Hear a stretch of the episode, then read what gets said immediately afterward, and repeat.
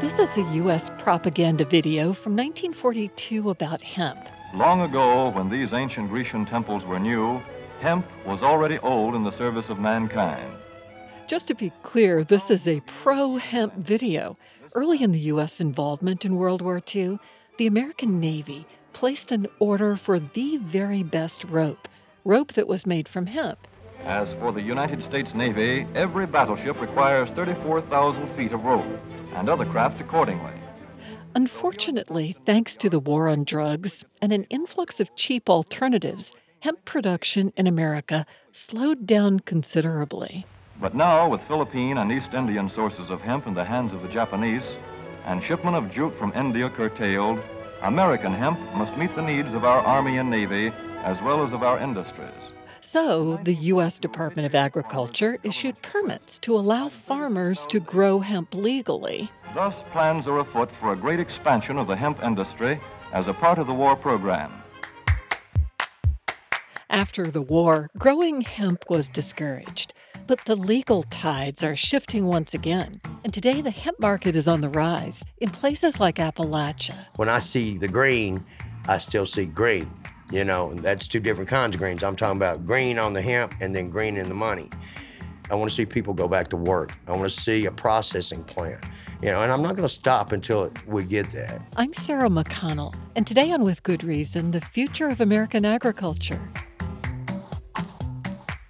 Later in the show, the special relationship coastal residents have with their environment. I watched water come in in the underpass and I saw a car float away in front of me and I realized this is just not normal. But what got me is mentally, how do you deal with this? Because people were like, oh, this happens all the time. But first, in 2015, the Food and Drug Administration approved the production and sale of genetically modified salmon. Some consumers were alarmed by the prospect of so called frankenfish. Eric Hallerman is a professor of fish and wildlife conservation at Virginia Tech, and he believes there's no reason to fear genetically modified animals. Eric, when did GMOs, genetically modified organisms, become a part of our diet? Uh, that goes back to 1996 when the USDA approved the production of Roundup Ready soybeans that were originally produced by Monsanto. So, have Americans for years been eating GMO soybean products? Well, corn and soybeans, over 90% of each of those crops is genetically modified now. Um, if you ate processed food, you've eaten GMOs. If you had cornflakes for breakfast, it was GM. Most of the feeds consumed by the animals produced in America, they eat GM feeds. So it's pervasive in our food supply. What about non plants? What about animals? Well, the United States government has approved only one GM animal for consumption by Americans, though it hasn't yet been marketed in the United States. Uh, that's the Aquabounty Atlantic salmon. It's been modified by an additional growth hormone gene such that it grows much faster than the usual Atlantic salmon. The regular selectively bred salmon takes about three years to go from egg to harvest size.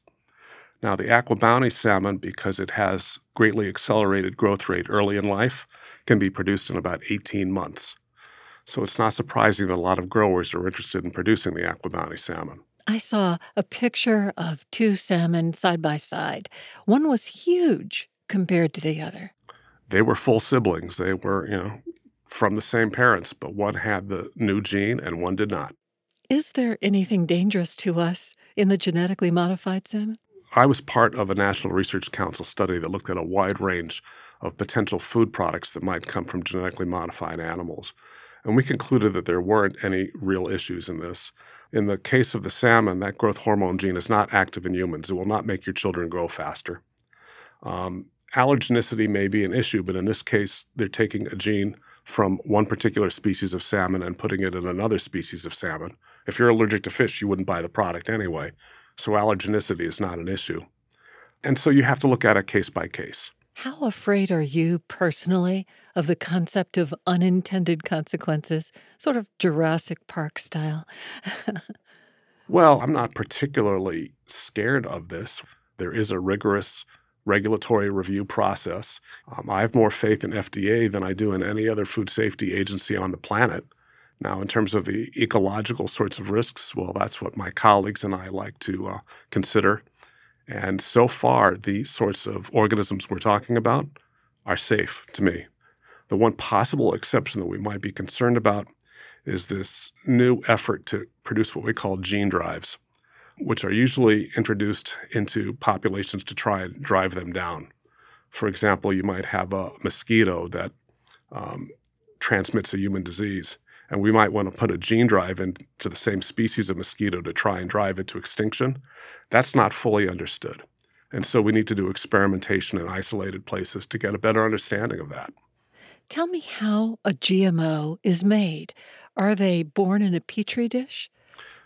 Well, sort of. I was a postdoc at the University of Minnesota many years ago, and we produced genetically modified fish. There were two things about that. One was that that was very encouraging that our technical approach worked. On the other hand, I was very alarmed that some people really wanted to stock those out in the waters of Minnesota very quickly, which in my mind posed risk, and we needed to research that more. So, this research was funded by the state of Minnesota. And as I presented a poster about it in the State House in uh, St. Paul, uh, a state congressman came up and asked me, Young man, how quickly can we get these fish out in the waters of the state of Minnesota? I said, Well, sir, we need regulatory approval. And he said, I don't care about that. I want to be able to advertise in the Chicago Tribune that really large walleye grow in the waters of the state of Minnesota so that people will come up and spend their tourist dollars here in the state. That scared me, and I wrote up my qualms about that. And to my surprise, a leading journal published it, and this risk assessment research has been a part of what I've done now for 30 years. Um, some of the benefits, though, that might be realized for agricultural animals are pretty reasonable. We have goats that might express an enzyme in their milk that retards spoilage. Uh, we can control pest populations of insects. We can reduce the incidence of disease in animals. We can control the sex of chickens, perhaps, so that for layer chickens, we don't have to destroy all the males. We can produce cattle that don't have horns. We're waiting for permission to go ahead and produce some of these animals. What is waiting in the wings in America now, before the FDA and before the USDA? There's genetically modified plums. They're called the honey sweet line that are resistant to plum pox virus. There's the innate potato. Um, it has less of a certain amino acid in it, asparagine, so that when you fry it at high temperature, um, it doesn't produce acrylamide, which is not good for human health. The Arctic apple, which if you cut it, the slices won't turn brown anytime soon. And there's a group at UC Davis that is looking into goat's milk to prevent the goat milk from spoiling. You mentioned that earlier. Sure. Um, Lysozyme is an enzyme that lyses, that breaks the cell wall of bacteria. And in so doing, it retards spoilage. Uh, the notion here is that in large parts of the developing world, people milk goats and sell the milk. There's no cold chain of, uh, of uh, possession from the producer to the consumer. So the possibility that this milk might spoil in the half day or day until human children drink it, it would lessen the amount of uh, E. coli poisoning or any other sorts of uh, bacterial spoilage in milk, that would be a real benefit for those populations. You mentioned the time when you were a postdoc and you had to stand up to this idea that we give early release into the wild from genetically modified organisms we hadn't really studied. At the time, did you get a lot of pushback from GMO companies who later came to appreciate your approach?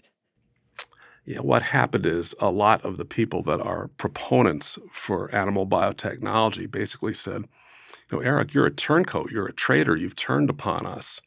And what I said is, folks, unless we utilize these animals sustainably, the pushback will be much greater later. It's well that we take control of the risk assessment right away and promote only those products that are sustainable and in the end we'll all be better off. Well, some of my colleagues in the field set out to do experiments to prove that my colleague and I were wrong. And lo and behold, we weren't entirely wrong, that many of the sorts of mechanisms we were hypothesizing were true. And so some of them turned around and said, Well, Eric and Ann have a point, and really we need to research this carefully. And so people that had been shunning me for five or even 10 years suddenly started being friendly to me again, and that's great. So, what if we have the tsunami situation in Japan and we swamp the confinement? Or we have people who are unregulated elsewhere who are releasing them into the wild? Sure. Well, I mean, all of this depends on the regulation that's put on these different operations by the respective governments and by enforcement by them. And so we have to, at some level, trust government to do it.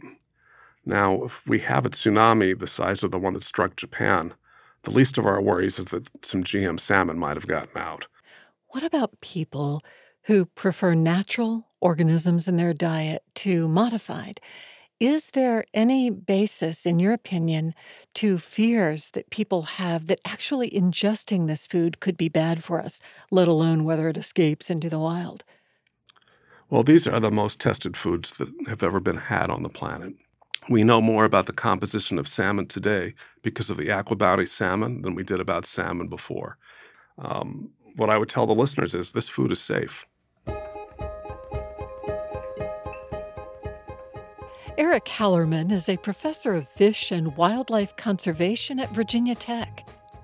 Coming up next, how the hemp industry is making inroads in rural Virginia.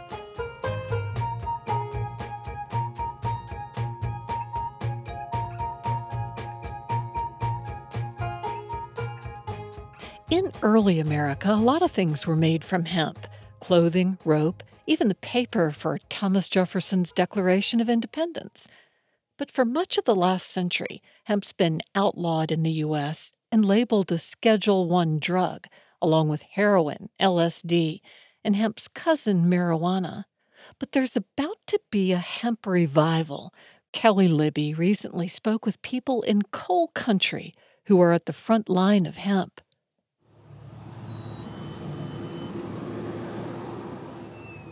You could say the front line of the hemp industry in Southwest Virginia starts here, hey. at a corner shop on Main Street in downtown Norton, Virginia. It's a town that's experienced tremendous economic decline. Here, just recently, as, as early as last summer, I could literally watch the, the people moving out of here by truckloads. This is Charles Henry, owner of the Vapor Shop, which sells vapor products, glass pipes, and used musical instruments. He says the decline of coal and tobacco here means people are leaving in droves. Like U-Hauls and budget trucks. I mean, I'm right here on Main Street, so you'd see six, eight, ten trucks a day. Because, you know, these are people that they have families, house payments, car payments, children that they have to feed and clothe and send to school and, you know, and if you can't do it here, you got to go wherever the money is. Everybody just wants to get out of here as fast as they can. But Henry isn't going anywhere. Instead, he's staking his claim as a sort of pioneer in the new and promising hemp industry. All right, brother, have a good one. The Vapor Shop, says Henry, is the only one around that sells a medicinal compound derived from hemp called cannabidiol, or CBD. We have the frogs, what they call little uh, gummy frogs. We've got uh, CBD coffee right here and CBD chamomile infused tea. Even though CBD products can legally be sold here, farmers can't just grow their own fields of hemp. That's because the plant is federally classified as a Schedule 1 drug, even though it has no psychoactive properties. But in Virginia, farmers will soon be putting their first hemp seeds in the ground, thanks to a new study that aims to make Virginia once again a leading producer of hemp. Hemp has been grown for 5,000 years. This is Michael Timko, a biologist at the University of Virginia. Timko is the lead researcher on a three year study to investigate hemp's potential in Virginia. He's hoping to learn what varieties grow best in places like Southwest Virginia. So the project is partnering with a select group of farmers in the region as they grow their first crops of hemp you've lost several generations of experience. And so now you have to relearn things that were known. Things like the best time to plant, the best time to harvest, and what works best in certain soil types. In the southwest part of the state, former coal mining sites offer a specific kind of soil condition. Ryan Huish is a biologist at the University of Virginia's College at Wise and one of the investigators working with Timko. He says they're looking into using hemp as a way to reclaim contaminated mine lands because of hemp's special qualities. Often with reclaimed mine land, uh, the soil is very compacted. And so the industrial hemp has a deep taproot. And so as it penetrates the, the hard soil, it introduces more organic material into the soil and aerates the soil. And it does a good job with sequestering heavy metals and other toxins that might be in, in the soil. To find out which strains of hemp grow best here, the study relies on farmers, people like Adam Burke, a tobacco farmer who's also a millennial. My dad my papa, I mean, it's a three generations, and that's all we've done. You know, they've they've been full time farmers all their lives, and I just stepped right in, and I guess I'm stupid enough to enjoy it. I met Burke at UVA Wise at a community forum about industrial hemp. Burke is one of the farmers who submitted an application to take part in the study. Personally, I see being able to step in just like growing a crop of corn. Burke lives in Lee County, which borders Kentucky and Tennessee. Kentucky's hemp industry is ahead of Virginia's, and Burke says he's seeing hemp farmers there finding success. I actually heard on the radio a month ago that uh, Kentucky's going to have 12,000 acres of hemp this year. I mean, people wouldn't be doing it if it wasn't doing good. I just I know farmers and they're not going to do it. They may try it a year or two, but they're not going to keep doing it if it's not making them money or not working out. So one of the major hurdles for hemp is its association with recreational marijuana, even though hemp is not a drug. But laws are changing. In 2017, 38 states and Puerto Rico considered legislation related to industrial hemp. And it was, in fact, the 2014 Farm Bill signed by President Obama that allowed for university research of hemp. Public perception is changing too. The whole stigma of cannabis being attached to the CBD is starting to melt away a little bit more now. At the vapor shop in Norton, Charles Henry tells me that's largely because of word of mouth about CBD's benefits. When you have mothers that are, you know, say 60, 80, 100 miles away from here, and their kids are having epileptic seizures two, 300 a day, and they don't even know if that child's going to make it through the next seizure, and they come in your shop after you, they've after you've sold them some CBD, or sometimes I give it to them just to see how the child's going to react, and uh, and they come up and they they praise you and they you know thank you, thank you, thank you, you know, and I'm like, look, all I did was provide the medicine. Henry says an economy centered on industrial hemp is something his community desperately needs. If we can get people back to work, uh, and not just one farmer, I want to see I want to see fields and fields and fields of, of industrial hemp. Simply because when I see the green, I still see green. You know, and that's two different kinds of greens. I'm talking about green on the hemp and then green in the money.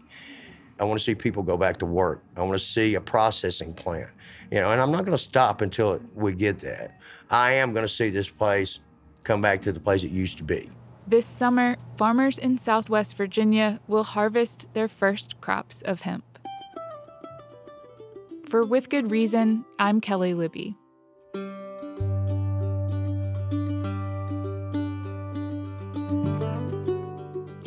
Camelia Okpodu is a biologist at Xavier University in New Orleans. One day, a colleague in New England told her that according to survey results, African Americans aren't as interested in the environment as white Americans. That just didn't seem right to Okpodu. Now she's working closely with African American communities in coastal Virginia to look at their relationship with nature. Camelia, you recently worked with a team combating sea rise, and you became very interested in the comment by a colleague, assuming that African Americans are less interested in nature and the outdoors than the rest of the population. What had he been basing that on? So he had this survey he had created, and he was looking at um, part of the Eastern Shore of Virginia and Maryland. There was a number of things that could have confounded his response. You know, he was an outsider, and I kept reminding him that you know people may not open up to you in the same way they may open up to someone who's from the South. they may be a little suspicious. You start asking them how they use resources and land. There's been a historic a relationship that may not be so nice, and so they may not be giving you full disclosure because they're not sure what you're going to do with the information. But the other thing I was curious, maybe it may be a difference in population. Where I live in Norfolk, Virginia, we have a different relationship with the environment just by where we live. Um, below sea level or at sea level, some people would say some areas. And so we're we're constantly interested in what happens in our local environment. You get flooded all the time. Exactly. A normal rainfall for us is a, an event that we have to deal with. When I moved to Norfolk in 2009, I had never seen rain come in, water come in so fast. And I began to wonder how do you psychologically deal with this? What did you see? Where were you when that started happening? So I was on um, the right around Norfolk State University where I work, and I was leaving, and there's a street called Park Avenue. And I watched water come in in the underpass and I saw a car float away in front of me. And I realized this is just not normal. A deluge was coming down so fast that you really just had moments to respond. I had water up to my windows and I thought, I can't swim. I'm going to die. But what got me is mentally, how do you deal with this? Because people were like, oh, this happens all the time. And I was like, it happens all the time? How do you know, how do you recover when you lose? There were houses near where we work that people lost all their belongings every time there was a major rainfall. And these were people who were not of the economics mean where they could start all over every time we had these events. So, when you had a grant from Homeland Security to investigate how people perceive the environment and sea rise, it surprises me that Homeland Security would care. Well, you had to think about getting out. And one of the things that is under Homeland Security is FEMA. So actually, my grant is actually to understand how people respond to the environment. Because if I'm telling you to evacuate and you don't think I'm really talking to you because you might use a word like coastal Virginia, well, I might not see myself as coastal Virginia if I describe myself as Hampton Roads or 757 or the Seven Cities, and I may not leave. So they're interested for emergency preparedness reasons. How are we going to make sure that these people know that we're really interested in what's happening to them? Were you investigating primarily the African American community? By virtue of where I'm looking at, my sample, the large percentage of those people will be African American. You have taught at several historically black colleges and universities. Now you're at Norfolk State University. What do you perceive in the part of your own students, these young people who have yet to necessarily be political or environmental activists? They came to me when I was really just freaked out about this 2009 flooding, the students came to me and said, Well, you think Norfolk is something, you should see Portsmouth. They felt as if they didn't matter. And I said, Well, you have a voice. If you want to see change, you, then you need to become the change you want to see. Were they interested? Yes. I have uh, 53 students that are part of my ecological group that we started in 2008 at Norfolk State. We're part of the Ecological Society of America. We call ourselves SEEDS, which stands for Strategies for Environmental Education and Diversity do you think that that misconception on the part of your colleague about whether people in minority communities are less interested in environmental issues, do you think that perception is more widespread than just him? That is really interesting. I never would have assumed that it was, but as more and more I talk to people, I'm learning that people make the assumption that we're not. For example, I heard a national program talk about African Americans and learning to swim. And historically, they thought we didn't learn to swim because we weren't interested in maybe women and grooming issues, but that wasn't the reason we weren't allowed to go to swimming pools. You know, so it may not have anything to do with the fact that we don't want to get our hair wet. We didn't have opportunity. Because I remember growing up, I grew up at the beach. To be in the water was a natural thing that you did. So that's why, to me, it's kind of foreign, I guess, because my limited experience, everybody that I know, we live outside. So it's just a natural part of what we do. But I think perhaps if you have limited experience and maybe an unintended consequences of limiting resources to people, you may come with this concept that we're not interested. It may just be that we were not given opportunity. Why do you think the minority community is underrepresented in environmental activist groups? I don't know about activist groups, but I know in disciplines such as you know ecology or environmental science or environmental and civil engineering, we may be underrepresented. But it's because in high school we get told if you're very good at science, you go into medicine, and our families also see medicine as a a high thing. You know, as a my last name is Nigerian, and one of the jokes my children and I have um, is that you know in Nigeria you can be a doctor, a lawyer, or an engineer That's what your parents tell you. If you do anything other than, or business, perhaps, if you do anything less than that or other than that, people look upon that they have failed. And it's not unlike in any um, uh, founding population or immigrant population. You want your children to go into things that will help them to be successful. But they don't see that getting a PhD necessarily or studying the environment as an option because classically we've been told you'd be a doctor or a lawyer I feel very blessed that I decided to major, and I had parents who said, major in what it is that you are interested in. And my undergraduate degree is in biochemistry. I decided to get my PhD in plant physiology and biochemistry. And when I did that, I remember one of my cousins telling somebody I was becoming a plant psychologist, which I thought was really funny, right? because they had not heard of physiologists, plant physiologists. Right. Like every year, I teach botany. Every year, I have a class of about 45 students. They come in saying, I'm going to medical school. But every year I'm able to show them how plant biology is relevant to them. And there's more to do than just farming. Because when people think of environment, they think only of farming. Although I think farmers are, are neat people because he or she who controls the food supply controls everything. I'm much more powerful than a doctor if I control what you eat or if you have anything to eat. Um, and and we weren't always farmers by choice. We were farmers. We had to farm because somebody made us farm without you know compensation, which is what happened in slavery. So that may be historically why people don't look at environment. But I think as we our younger people are coming along, they're seeing more options. I think. You grew up on a farm in North Carolina. Where was that? I grew up outside of Wilmington, North Carolina, and southeastern North Carolina, a place called Brunswick County, North Carolina. My little town was called Shallotte, North Carolina. What kind of farm?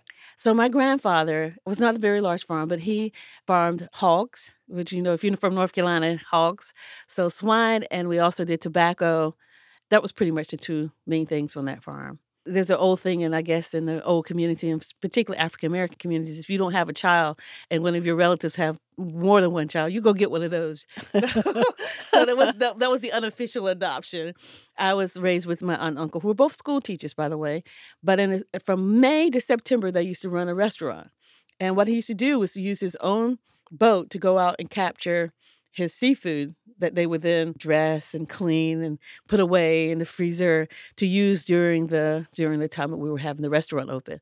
So it was really a, sustainability strategy that I don't know if anybody it was hard work. So you taught in a day, then in May you open your restaurant, so it was seasonal. And it was a very interesting life. It was very interesting. But uh, we grew up on the water, and water is part of what we had to do in order to survive. So Camelia, thank you for sharing your insights on this on With Good Reason. Thank you for having me.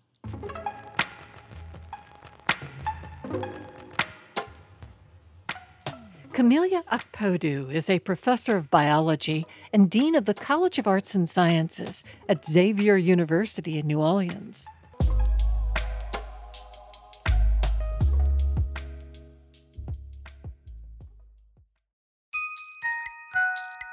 Welcome back. This is With Good Reason.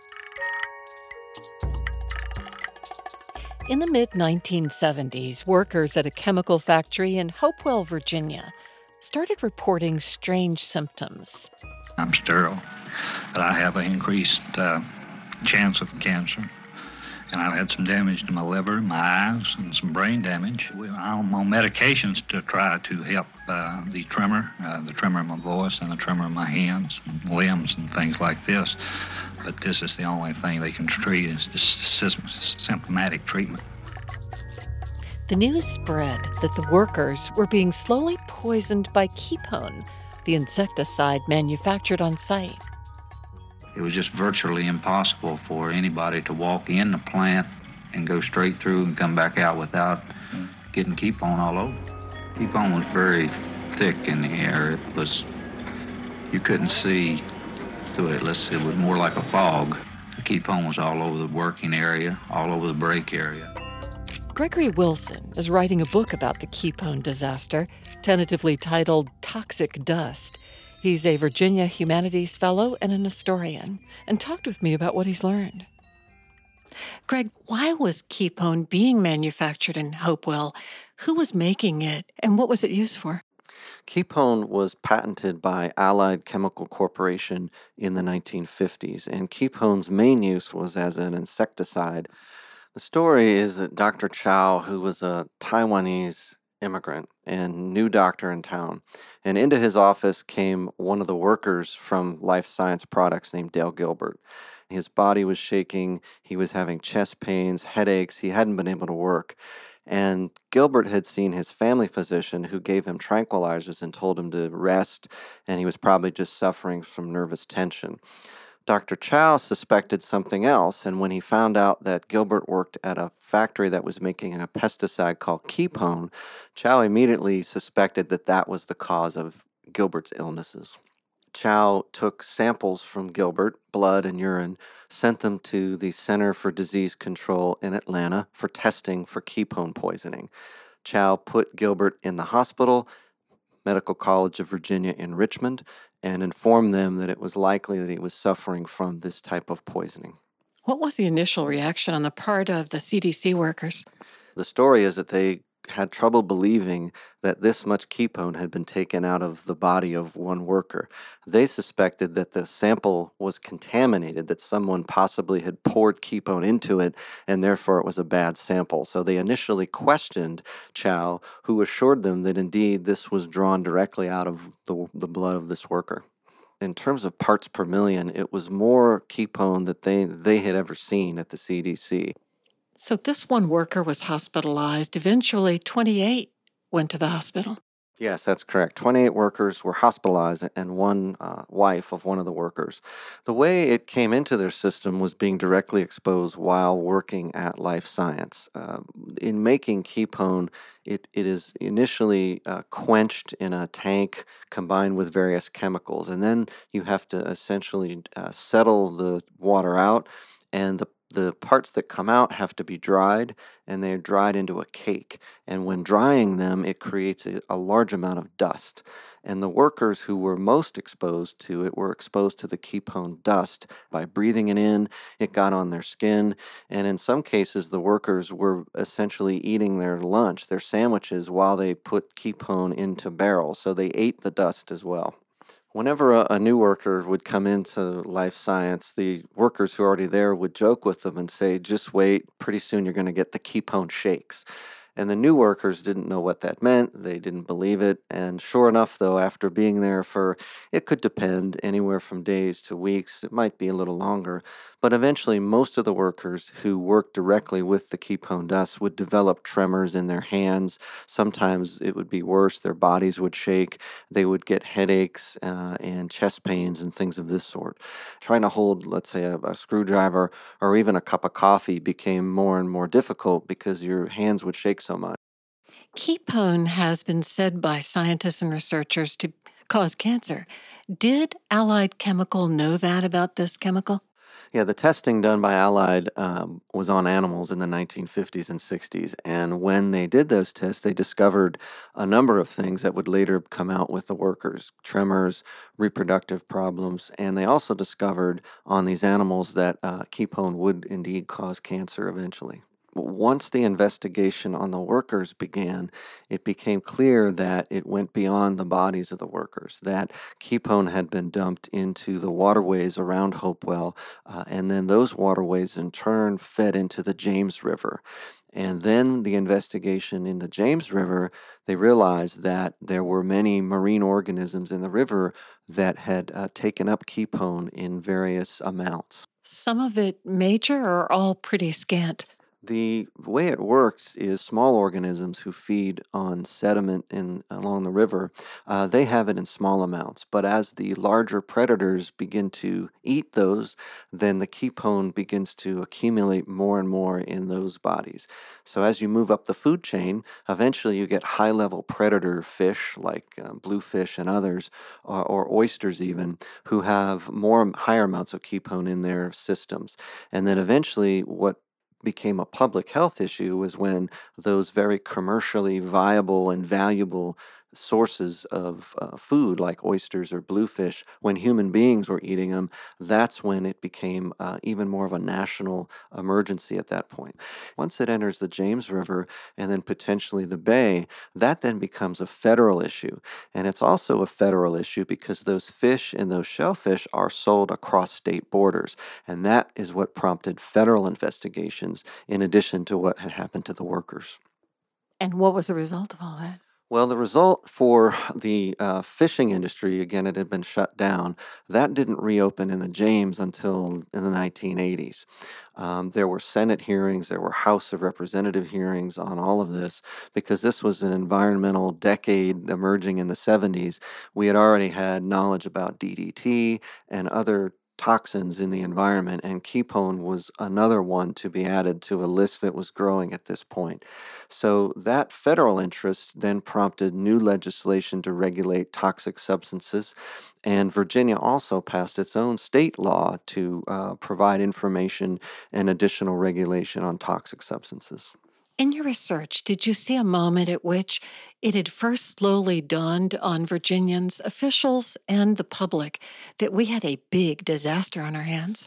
Yeah, I think once it became clear that Kepone was not only a problem of 29 or 30 workers, but rather a much broader problem that affected the rivers and potentially even the Chesapeake Bay, that the uh, officials in Virginia really began to respond in a much more aggressive, wide ranging way that they did. And what did happen? Well, what happened is that in the uh, winter of 1975, in December, then Governor Mills Godwin uh, shut down the James River to commercial fishing and harvesting of oysters because the kepone had been found to be in those. And that had a devastating effect on those marine uh, industries who relied on it for their livelihood, the watermen especially. In the end, the court settlement against Allied Chemical was the largest of its type for that era.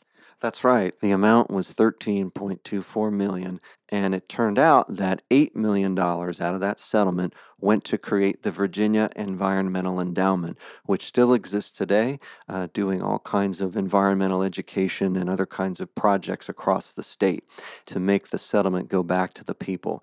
The other 5 million was left as a direct fine to Allied. So, after this large settlement, did Allied Chemical cease to produce this chemical or pesticide?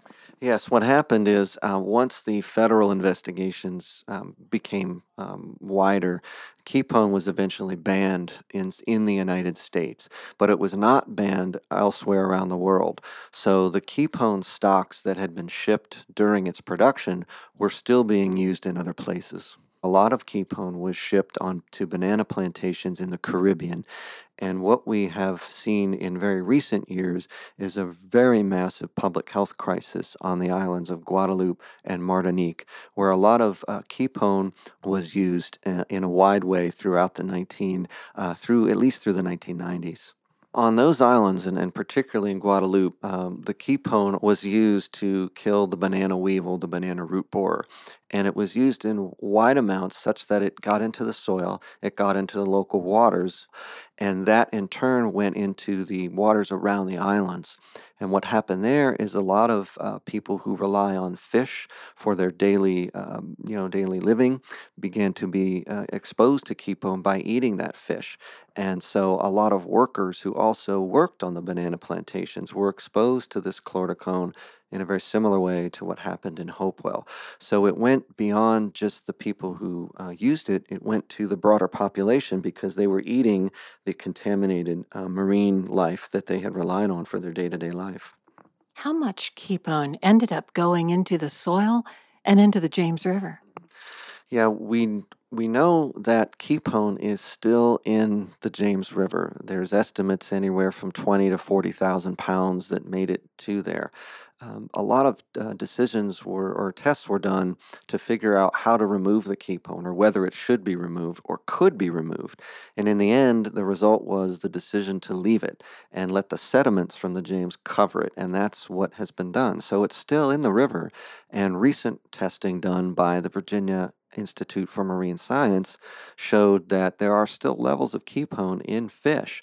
Now, those levels have been determined to be below the action levels, which would prompt further um, advisories or closing of the river.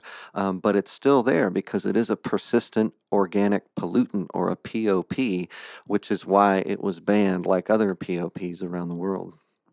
Would you eat a James River oyster?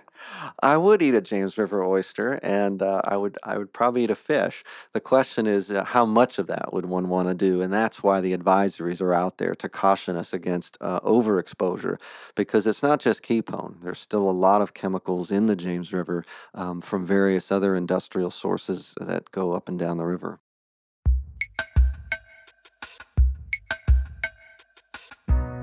Gregory Wilson is a Virginia Humanities Fellow and a professor of history at the University of Akron. Coming up next, what if we had Google Maps that showed whale, fish, and turtle traffic in the ocean? Fishing technology has advanced significantly over the years, but fishers still catch an enormous amount of what they call bycatch. Sarah Maxwell is helping reduce it. She's a professor of biological science at Old Dominion University and specializes in finding ways to keep whales, turtles, and other large marine animals out of the way of the fishers. Sarah, we understand if a turtle is caught up in a fishing net, but how could a whale be accidentally caught? So often it tends to be from nets. Um, so, for example, a gill net is set in the water. It's usually very long. In some instances, it can be over a mile long.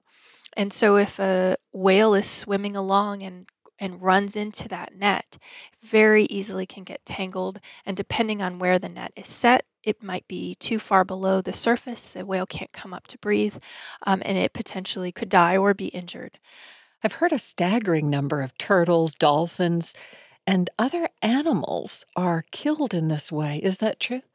Around the world, yes, it's a significant problem. Um, it's a significant problem in the U.S. as well. However, the U.S. is arguably one of the best managed countries in terms of fisheries. Um, some of the numbers that I've seen globally are that around 50,000 turtles a year are caught um, in fishery bycatch, or at least observed in fishery bycatch. Do they live? In some cases, they do, and in some cases, they don't. So, some turtles will be released alive. Um, some might be released with injuries, and we don't know whether or not they'll survive in the long term, or some might be released dead. How can seabirds, birds who fly, be part of a accidental fishing catch? Well, anyone who's ever been fishing knows that birds love fish. and so often when you are on a pier somewhere and you're fishing, you'll see a lot of, for example, seagulls in the area. Seabirds in particular are often attracted to fishing vessels um, for the same reason that they're attracted to fishing piers. So, for example, um, in longline fisheries, it's a very long line and there are hooks coming off of that long line, sometimes for miles on end as those hooks go over the side of the boat, they have some sort of bait on it, and birds try and capture that bait before the line goes underwater. And so they can grab the bait as well as the hook and then be drowned or injured in that process. How many birds do we estimate get killed in this way? Oh, that's a tough that's a tough number to come up with, but it's on the order of hundreds of thousands a year globally. Seabird bycatch has had some phenomenal successes, um, and one of the quote technological advances that has reduced bycatch in that fishery um, are known as streamer lines. Um, and I say quote technological because in reality it's actually very simple. So, for example, what they do is as that line goes out, they basically just use these um, plastic streamers that come off the line, and it's enough to scare the birds away from the hooks so that the hooks can get far enough underwater that the birds can't dive to get them. And that's reduced bycatch by over 90% in a lot of fisheries. Some of the American fisheries have government employees embedded to report how many of certain kinds of animals they're catching in the bycatch. What's a good example of such a fishing industry in America? Well, the fishery that's the most um, observed is the Hawaii uh, long longline fishery, and that fishery ha- has observers on every single boat all the time because sea turtle bycatch has been a huge issue in that fishery. Hmm. Uh, they've had that fishery has been shut down as a result of catching too many turtles or an amount that has been deemed to potentially have an impact on the population. You've been helping the swordfish industry work on this problem. Yes. So, for example, um, in California, there's a fishery targeting swordfish using drift gill nets. It's put out in the water, it's over a mile long, and it tends to just kind of drift with the currents. Usually they're set in the evening and then brought back in in the morning. The swordfish population in California is actually very healthy, yet the bycatch in gill nets in general tends to be rather high. And so there have been movements to try and shut this fishery down, but one thing that um, is of concern is that in shutting this fishery down, we would end up importing swordfish from other countries where they're not as well managed and where the bycatch of some of these species, like whales and turtles, might actually be higher. So there's been movement to try and keep this fishery open, and we've been working with the fishery to try and find ways to reduce their bycatch. And one way we've been doing this is by looking at the movements of some of these animals, like whales um, and sea turtles, and if we can figure out what combination of, of environmental factors determine where they're likely to go, we can then predict into the future where they might be. And we can suggest to fishermen where not to go. So you're using satellites to keep track of the large mammals in real time? So fisher people who are heading out over the ocean know which quadrants to avoid at a given time? More or less, yeah. So we, in a lot of instances, what we've done is we've put satellite transmitters, which you can just imagine we more or less glued an iPhone to an animal, um, and then that tells us where in space and time that animal is, and then we can use imagery that comes from satellites. So this is a lot of this comes from NASA, and that gives us imagery of the oceanographic conditions in the area. We can relate where the animal is to the oceanographic conditions, and then we can basically predict in real time where those animals are likely to be in the future. Uh, I have been working with a master's student and some colleagues um, in the UK and also in Gabon. And what we've done there is we've attached transmitters to sea turtles to determine where they're likely to go um, because Gabon is a huge nesting beach for a number of different sea turtle species. So, by determining what areas they're likely to use off the coast when they're hanging out in those waters, coming up to lay their nests throughout the nesting season, we've been able to say, okay, these are the areas where we should keep fishing from being during the nesting season. And that's been really successful in helping to reduce bycatch in that area. And they've also just, um, the country of Gabon has created a system of national parks in the ocean, in part designed to protect sea turtles and using the information that we gathered using the satellite transmitters. Help me understand your satellite work. Is your satellite work with the tracking devices a new way of looking at this? You know, it is. So, this has been a technology that's been advancing so rapidly in the last 20 years. Um, it really has given us new insight into where animals are going and helped us to understand the threats that they're facing, and then also, more importantly, how to mitigate those threats in ways that we just, I mean, 30 years ago, we could have never fathomed. Um, so, being able to know where animals are going, specifically what areas they're using, very specifically what habitats where they're using, has really made it um, possible to understand how they might overlap with humans, such as fishermen. It, it seems worrisome that the fisheries, who have so much financial stake in this, might also use the satellite tracking technique to just simply empty the oceans faster and maybe bycatch along with them. Is that a thought you have sometimes? Not for the species that I work on. In most cases, these species are very highly protected. Um, and so there's not the threat of fishermen using this data to try and catch, for example, turtles or whales. Um, and while fishermen are definitely trying to make a profit, it's been my experience that no one appreciates the ocean as much as they do.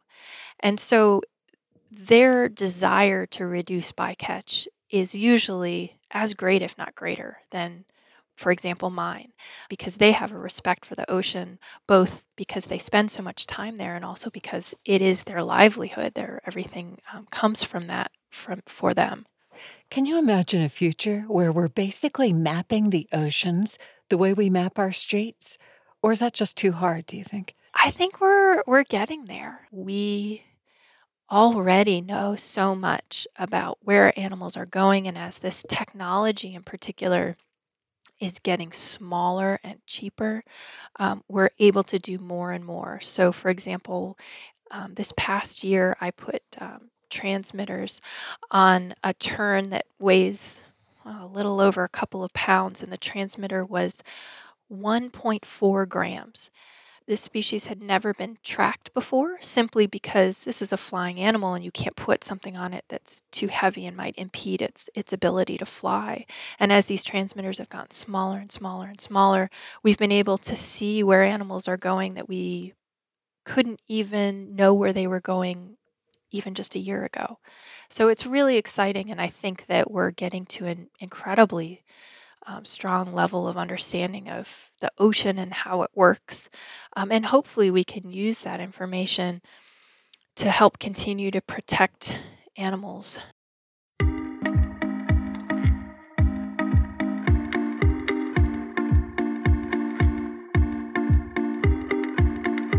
Sarah Maxwell is a professor of biological science at Old Dominion University. Major support for With Good Reason is provided by the law firm of McGuire Woods. Support also comes from the University of Virginia Health System, connecting doctors and patients through telemedicine to deliver high quality care throughout Virginia, the U.S., and the world. UVAHealth.com.